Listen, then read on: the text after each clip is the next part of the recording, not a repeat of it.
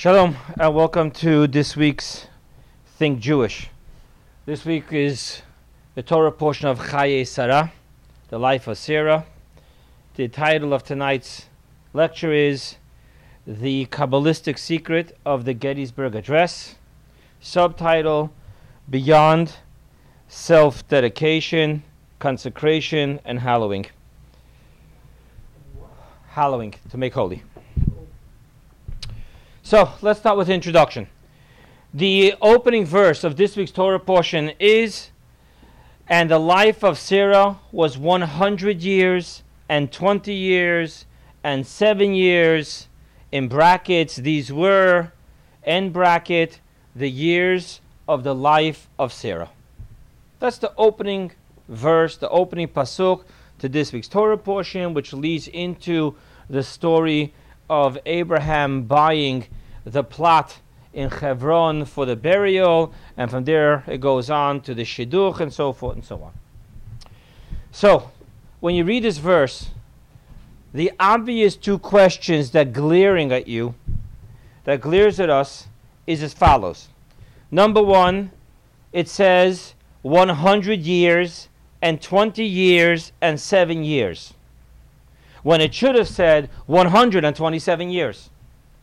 Why do we have 100 years, 20 years, and 7 years? That's not the way we normally say things. Question number one Why the repetition words, repetition of the word years? The second question, which is so obvious, is the repetition of the words, the life of Sarah. So the verse starts with the words, and the life of Sarah was, and then it ends with the words, the years of the life of Sarah. Again, why the repetition? Two simple, obvious questions. And how do we know that they're obvious questions? Because the famous medieval commentary from Old France, Rabbi, Rabbi Shlomo Yitzchaki, known as Rashi, doesn't ask any questions that are not glaringly obvious that he has to explain to his cheder student, his five year old, six year old, seven year old student. So therefore, he immediately deals with the issue. And I'm going to actually read to you what he says. This is actually straight from his writings. So he quotes the words, and the life of Sarah was 100 years and 20 years and 7 years, and he explains. The reason that the word years was written after every digit is to tell you that every digit is to be expounded upon individually. And how do we do that? When she was 100 years old, she was like a 20 years old regarding sin. You and I know adulthood as bar bat mitzvah. But biblically speaking, it's actually the age of 20. Where do you notice from a biblical story? The story of the punishment for the spies. Right? They were to travel 40 years in the desert, a day for a year for a day of their spying, and everyone would pass away at the age of 60 which means that anyone that was at the age of 20 at the time of the sin is accountable for participating in the sin. So we know that the heavenly court only holds you accountable for sin at the age of 20. Thus, Rashi explains just as a 20 year old has not sinned because she or he is not liable to punishment, so too when she was 100 years old, she was without sin. Now let's move to the next two digits. And when she was 20, she was like a seven year old as regards to beauty. That's what Rashi tells us that the word years separates the digits so that we can expound individually from each digit. And we learn out when she was 100, she was like 20, clean of sin. When she was 20, she was like 7, the beauty of a seven year old. And Rashi tells us that he took this from the Bereshis Rabbah Medrash. Okay. Rashi number two on this verse. He quotes the closing words, again the repetition, the years of the life of Sarah, and he explains why it's repetitious with just these following words. All of them equally good. The 120 years, why does it again sum it up at the end of the verse by saying the years of the life of Sarah? To teach us kulam shavim letova. They're all were equally good. Okay. This is the two questions I introduced to you in the pasuk They're very obvious.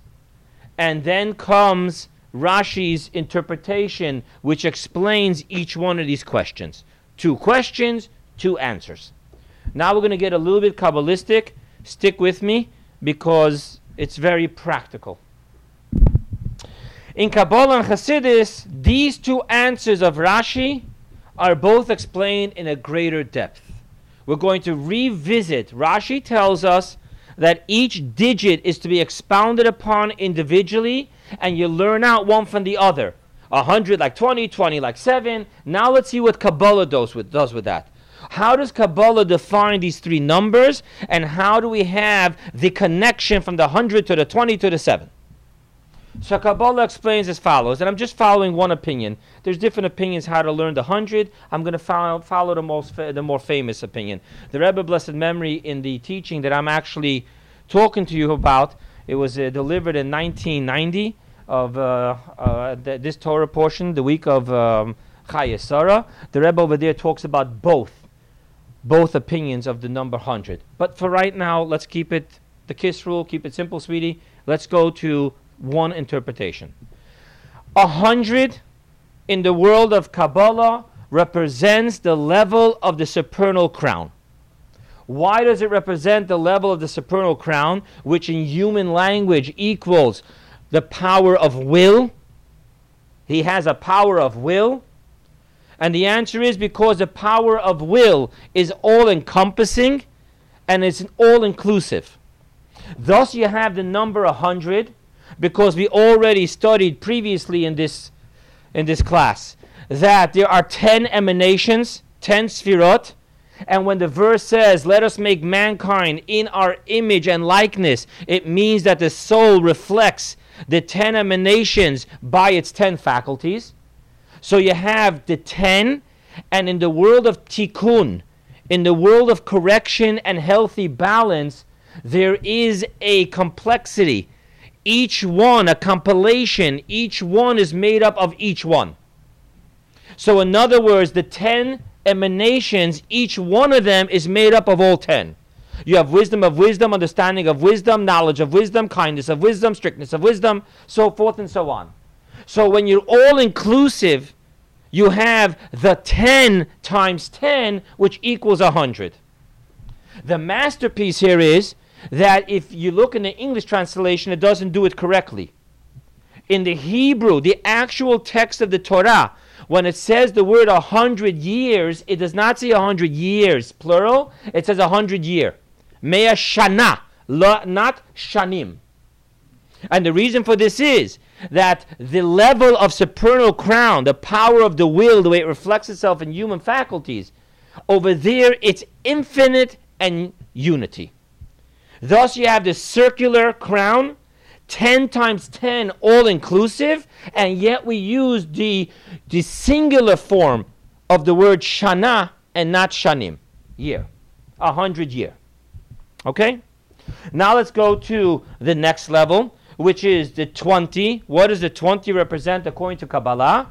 The 20 represents the two primary intellects wisdom and understanding. Now, wisdom understanding is unity, but it's finite. It's not circular. Now we're talking linear, a top and a bottom. So when we talk about the intellect, the capacity of intellect, wisdom has its beginning and its end, and so does understanding. However, a very interesting, I'm t- actually quoting Kabbalah. When it talks about wisdom and understanding, it calls it Treirein de lo yisparshin, Aramaic, which means two friends that do not separate. Wisdom and understanding are always consummating. They are the parents. The wisdom is the father, the understanding is the mother, and they're continuously consummating, and that's the way Hashem set up the system so that there can be the reproduction, which would be the birth of emotions. So once again over here, because there is the unity, two friends that do not separate, once again, we use in Hebrew, in English we said years, but again in Hebrew it says esrem shana and not shanim, the singular text. So you have the infinite circular power of will, you have the finite, unified power of perception, and then you have the seven. And what does the seven stand for? The seven stands for the emotions.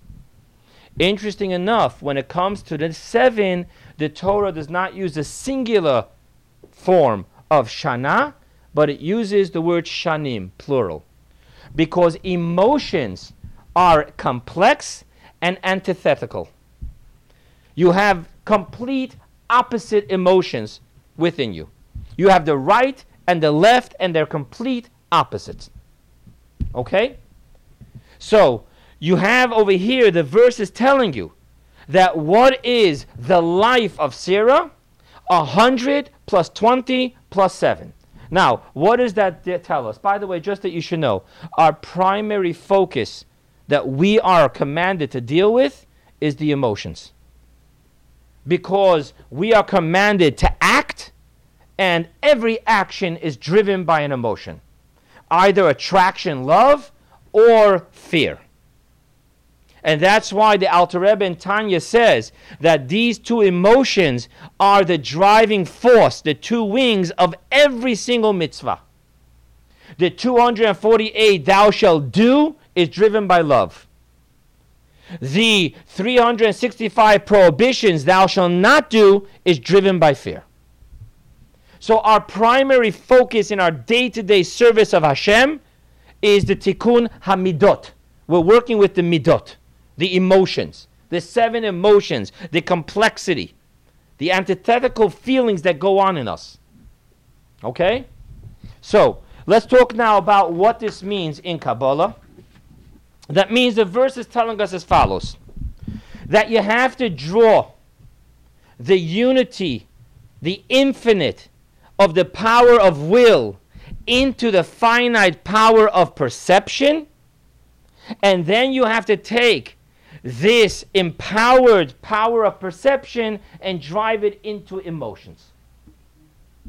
So when you read the words 127, you're actually looking at the secret of the human life.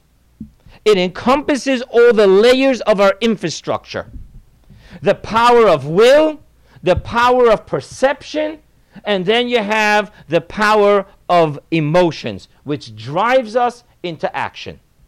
Now, here's an interesting thing for those of you who like the numerology stuff. 127 is not only the secret of Sarah's life, it's actually also the secret of Abraham's life. Abraham passed away at the age of 175.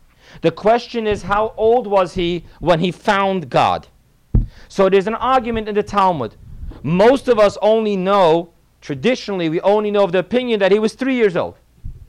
Lo and behold, there's an opinion that he was actually 48 years old, and Maimonides quotes that opinion.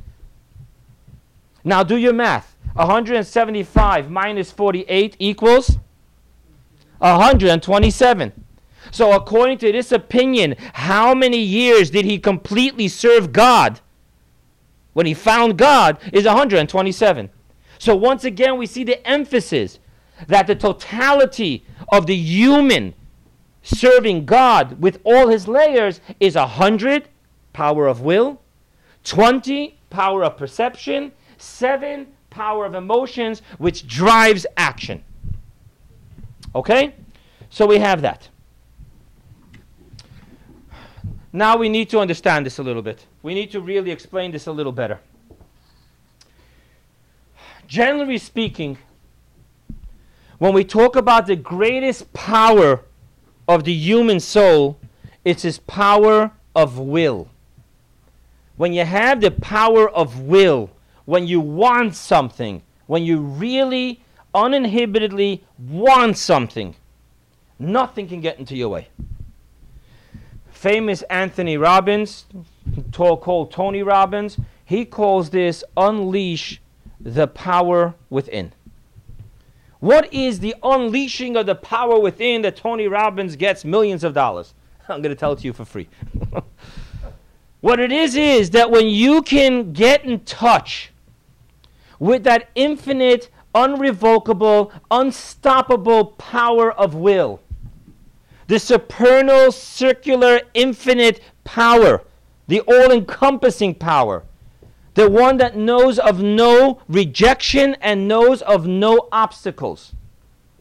That is when you unleash the greatest power of the soul. The power of ratzon. When you can really reveal within yourself that power of I want, then you move mountains. But it needs to be the revelation of the circular power, the number 100. Now, when you reveal that power of 100 to the point where it absolutely dominates your power of perception, the only thing that is dominating your power of perception, your only perception now is the absolute tangible ability of success from the power of will. So you have Tony Robbins and all the other self-help peoples the, the motivators, they talk about not just the abstract I want. You have to smell it, you have to taste it, you have to feel it, you have to see it. That needs to become your perception. When the power of will, 100, is drawn into the power of perception, 20, you now have the tangible, infinite power of success within your only perception of reality. Now, once that becomes your only perception of reality, then you are passionately, emotionally driven. So when you bring the 100 into the 20 and you bring the 20 into the 7, now you have the practical, tangible drive to leave your comfort zone and act upon this perception that I am going to succeed in my full potential of my destiny. That is the secret of unleash the power within and so forth and so on. It's all talking about can you connect with the number 100 within your soul? Can you connect with that infinite, all inclusive, unified power of will? Now, this secret of Anthony Robbins is actually a reflection of everything that Hasidus is trying to teach us. Hasidus is trying to teach us this exactly in your divine power. The power of perception on its own is not, it's not irrevocable. You can be stopped if all you do is perceive that you can do this. Because it's an emanation, and by definition, an emanation has its boundaries. It's a defined light. Only the infinite circular power of will, which is to the point of foolishly stubborn. And when I say the word foolishly stubborn, it refuses to hear the word no and the word impossible. When you could connect to the hundred, bring the hundred into the 20, that your perception, your only perception of your capacity is to be able to absolutely fulfill your destiny. There is no other perception. There is chachma and bina, wisdom and understanding, unified, consummating this notion, the only notion, the only perception that it has that I am built for success. And then that perception becomes not abstract, but so real that you really, tangibly, passionately, emotionally want it. 100 into 20, 20 into 7. That is the secret of the opening of the verse. The opening of the verse, 100 years, 20 years, 7 years. This is the life of Chayesara. Let's talk about this.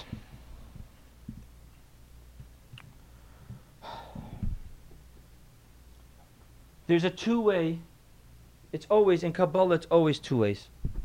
It's not just that the greater benefits from the lower. I'm sorry. It's not just that the lower benefits from the greater, but rather it's that the greater also benefits from the lower.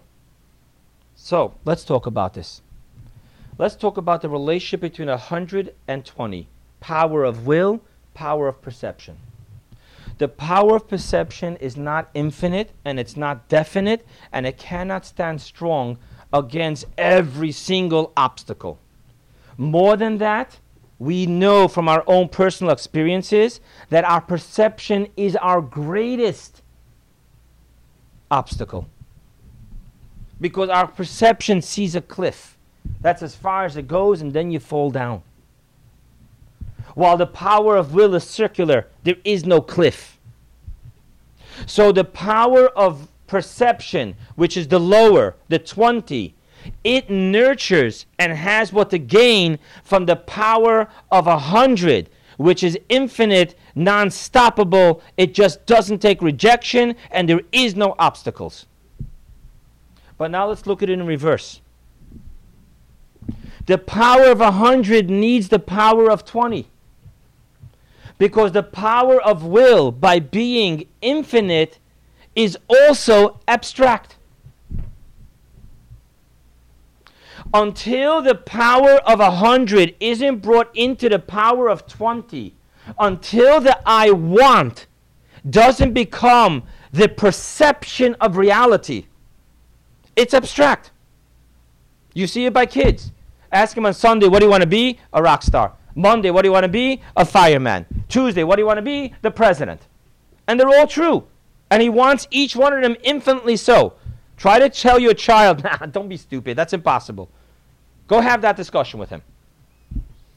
But because it's only childish in the sense of I want, not I perceive, it's abstract. But when that I want becomes your perception, when the 100 becomes 20, not only does the 20 become infinite from the 100, but the 100 becomes tangible from the 20. And thus the 100 has all the reason to drive into the 20 for its own gain. The pain and frustration of the wannabe hundreds. Let's not talk about ourselves. That's difficult, right? But we all at least know 10 people plus the guy or the, the gal in the mirror who is an abstract wannabe power of will. So, in order to make that wannabe abstract, tangible, and real, it can't just be the infinite circular hundred. It's got to be the permeating power of perception, the 20. It needs to come the way I think. Not just when I'm sitting with my hookah thinking of what I want to do if I win the lottery. No, we're talking about the real, tangible wake up in the morning, make my to do list the perception which drives that is filled with the infinite power of will. Now let's talk about the relationship between the 20 and the 7. The 20 and the 7 works the same way. 20 is greater than 7. Perception is, gives birth and parents emotion. You really, really feel emotional about something because you perceive it in a certain way. And what happens when you realize that your perception is wrong? Your feelings change. It's that simple. How many people could not stop smoking until someone, God forbid, close to them had lung cancer, and all of a sudden they flushed a pack of cigarettes and never touched it again? Because all of a sudden it wasn't a perceptional, it wasn't an intellectual medical report, it became the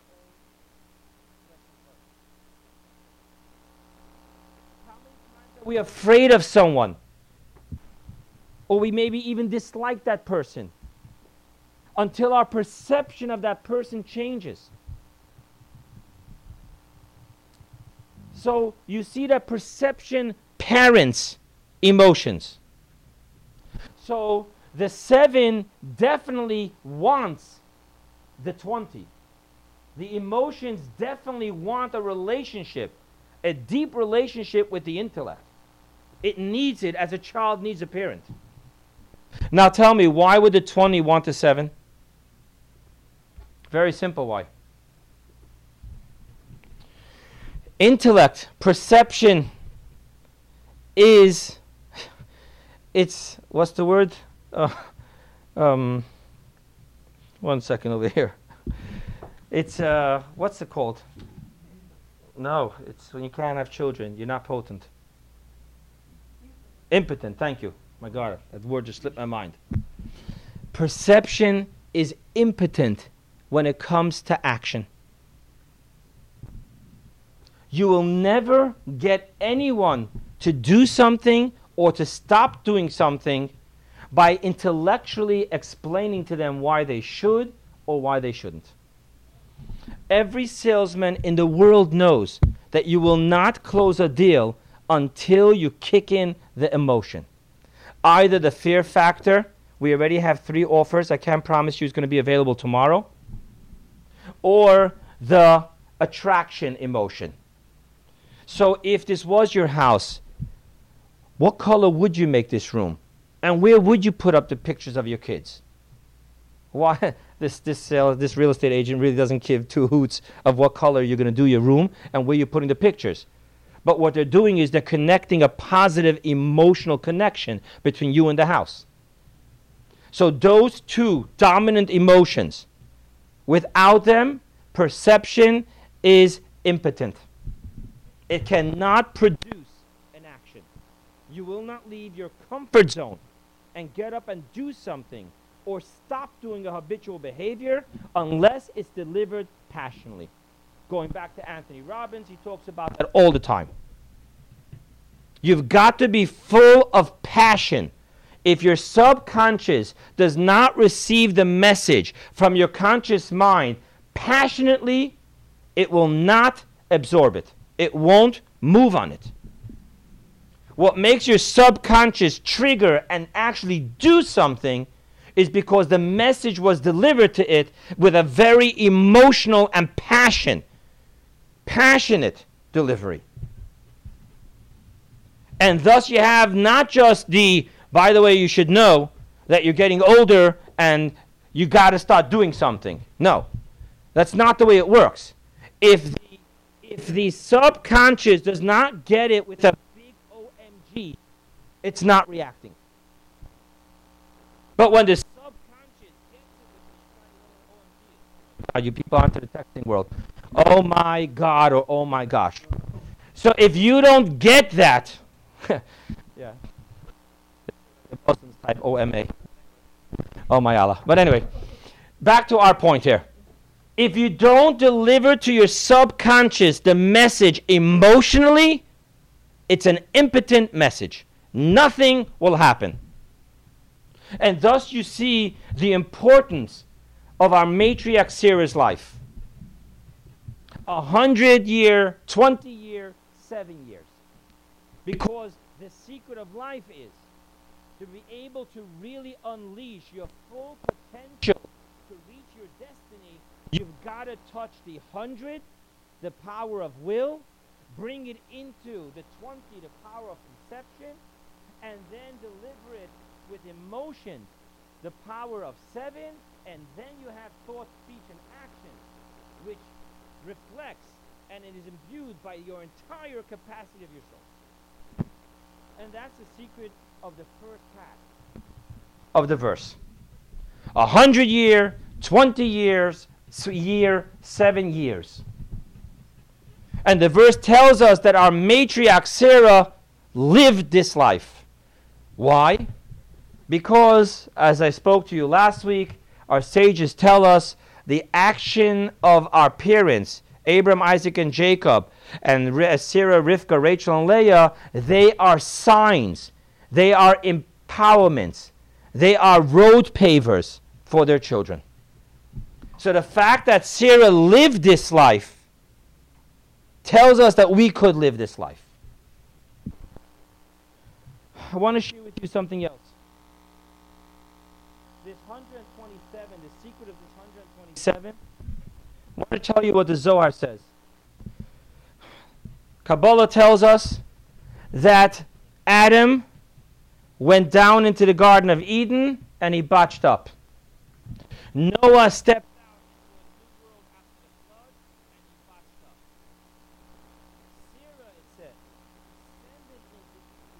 and ascended back out of Egypt complete. She fulfilled her destiny. And the only way that was able to happen is because what the verse in our Torah portion testifies about her. For her life was not just any isolated power of the soul. She wasn't just the infinite abstract dreamer of I want. She, just, she wasn't just a finite power of, of perception and she wasn't just random complex emotions. It was all a congruency. The 100 into the 20 into the 7, which empowered her with her actions day by day to live her fullest capacity and destiny. That takes care of the first question. Why each one individually says year, year, years. What's about the second point? Rashi also deals with the second question. Why does the verse repeat itself at its closing with the same words of its opening? Sarah. These are the years, the life of Sarah, and it closes up again, and these were the lives of Sarah. And what does Rashi answer for that repetition? That it's coming to tell us not only the 100 plus the 20 plus the 7, but even greater than that, they were all equal good. How does Kabbalah perceive this? What does it mean that it was all equal good? Beyond the completion of the 100 into the 20 into the 7, serving with the unity of 127. More than that, there was something even beyond that. They were all equally good. So let's see how, how Kabbalah deals with this. And it explains like this All of them the power of will, 100. The power of perception, 20. The power of emotions, 7. All of them, even though we spoke about greater and smaller, right? The supernal crown, the power of will, is greater than the power of perception. The power of perception is greater than the emotions. But that is only from the layer perspective of the infrastructure of the soul. But from the essence of the soul, they are all equally good the 100, the 20, and the 7, when you reveal the essence of everything, there's only one essence to everything. And from the essence perspective, everything is equally good. Now, the question is how do you get yourself to reveal the essence? So, we spoke about how the 100 and the 20 and the 7 works.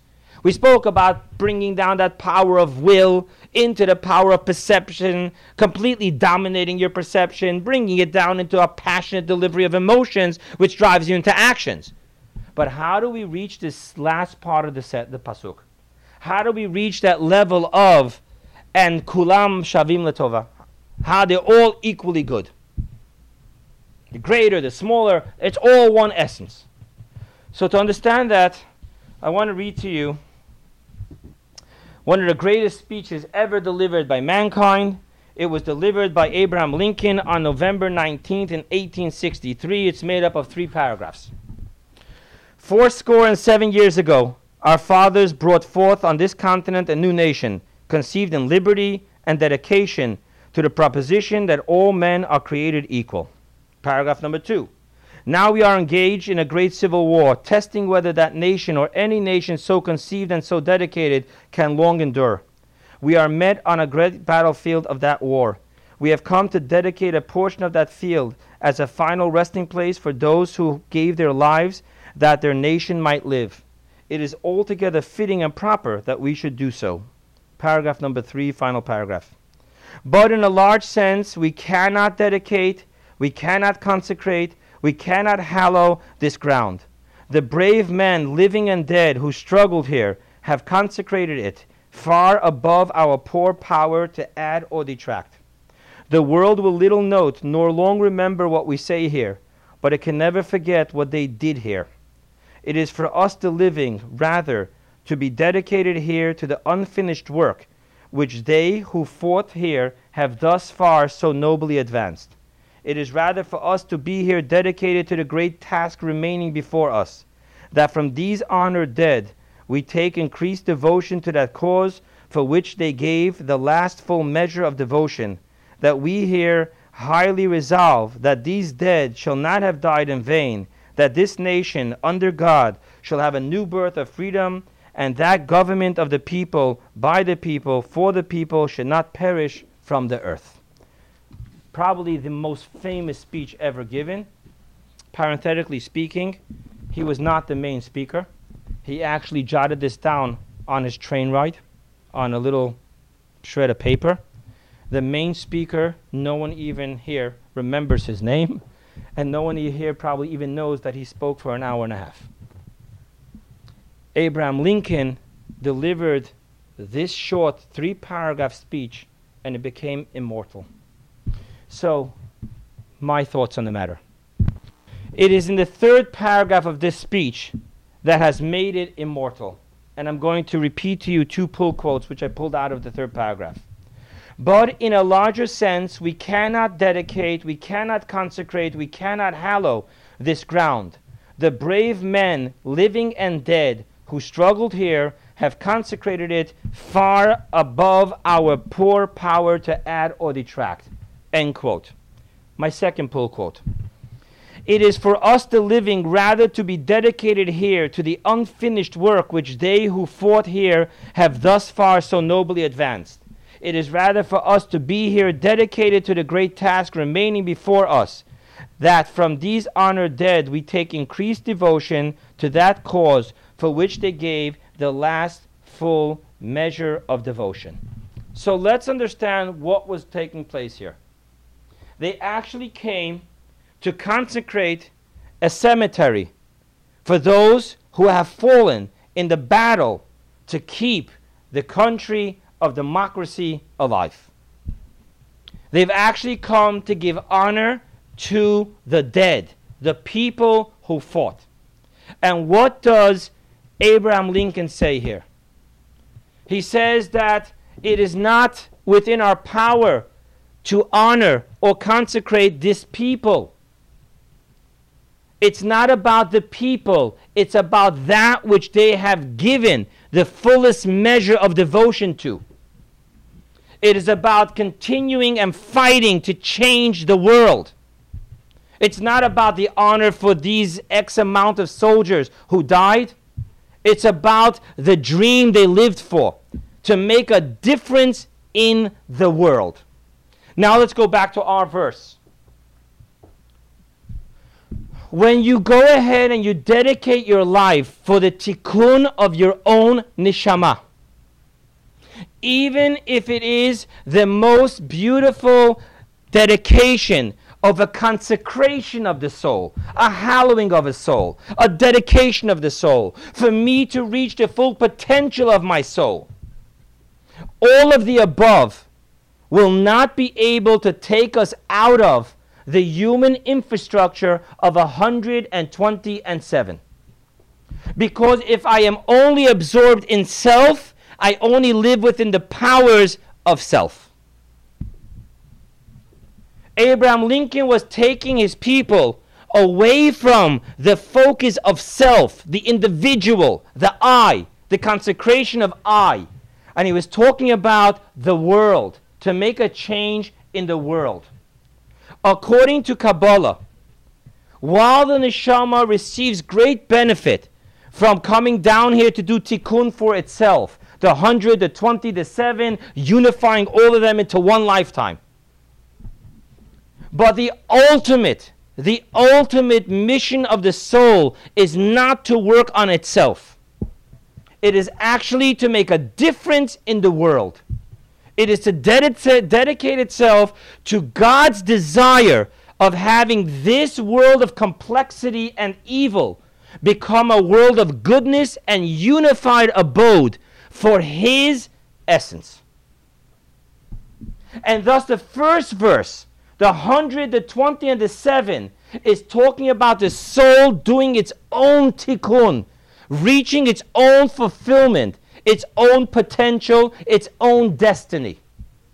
But the second half of the verse is not about the individual's own tikkun. It's about making a difference in the world around us. What's the one thing we know that Sarah clearly did? It tells us that Sarah converted the women to monotheism. She made a difference in the world around her. Only when we step out of ourselves and into God's desire can we step out of the 127 into the essence of in which everything is equally good, equally unified, and an equal opportunity to serve God. So there we have the second half of the sentence, the closing of the pasuk. The first time when it says this was the life of Sarah, it spoke about Sarah doing her own soul work bringing the circular infinite hundred into the finite 20, into the very complex seven. That was all about her neshama, her soul. That was her personal fulfillment. But Sarah didn't stop there. Sarah took it to the next level. Sarah then reached out of herself, out of her own layers of her infrastructure, and dedicated her life to the infinite consecration of planet Earth. That's when she reached beyond herself into the essence of God, which lies within the essence of her soul. Of her soul. And thus the verse again says, but on a total different le- level, this, beyond 120 and 7, this where Sarah stepped out of herself to make a difference in the world, to quote Steve Jobs, right? make a dent in the globe, to make a difference. It's not about my neshama. It's not about if I'm going to heaven. It's not whether I reach my inner potential. It's about whether I've made a difference in this world, fulfilling God's desire. Then we step out of self into God, and now we're talking about the essence to which every detail of this world is ultimate goodness and oneness and opportunity. Let's close it up. In closing, life is a blessing. That's all that life is about to make a blessing. What is the wording of every single blessing? Blessed are you, God, our God, King of the universe, right? And then you go on to change whatever you're going to change. Baruch atah Hashem, Elokeinu, our God, Melech haolam, King of the universe. Right there you have this entire verse. The first level in life is to make new. Make him our God. That's the 120 and 7. Reveal that infinite will that every Jew has. Every Jew wants nothing more and nothing less than to be one with God. So the first part of a hundred down to the perception, not that this world is a test, this world is an opportunity. This world is a vehicle for us to be able to serve God. Driven into a passionate emotions that I want to do the mitzvot. I want to be one with God in my soul, in my body. So the first part of the bracha, before you even talk about the world, is Elokeinu. Is he my God? That's the first part of the pasuk and the life of Sarah was a hundred years, twenty years, seven years. That was all the service of totally and completely becoming Elokeinu. He is my God. He dominates every layer of my infrastructure. Thereafter comes the second stage, Melech Ha'olam. Once I have had the inner congruency and completion of self, that he is completely my God, Now I can go to the last words, the essence revelation, and that is King of the universe, Melech Haolam. Thus, you now have the entire verse. And the years of the life of Sarah was a hundred, twenty, a hundred year, twenty years, seven years. This is the concept of blessed are you, God, our God, Elokeinu, dominating my hundred, my twenty, my seven. And then we take it to the next level, the ultimate level of why the soul came down here. Not for self gratification, but to fulfill God's desire and that is Melech HaOlam. The world which seems to be a complexity, egocentric, separated from God. We have to transform that to Melech HaOlam. God is King of the universe. By doing this, we reach the closure of the verse. And this was the infinite essence of the life of Sarah beyond her self perfection. It was the infinite life which reveals the essence that ultimately there is no complexity. There is no heaven and earth. It is all one. Hashem Echad, King of the universe. Thank you.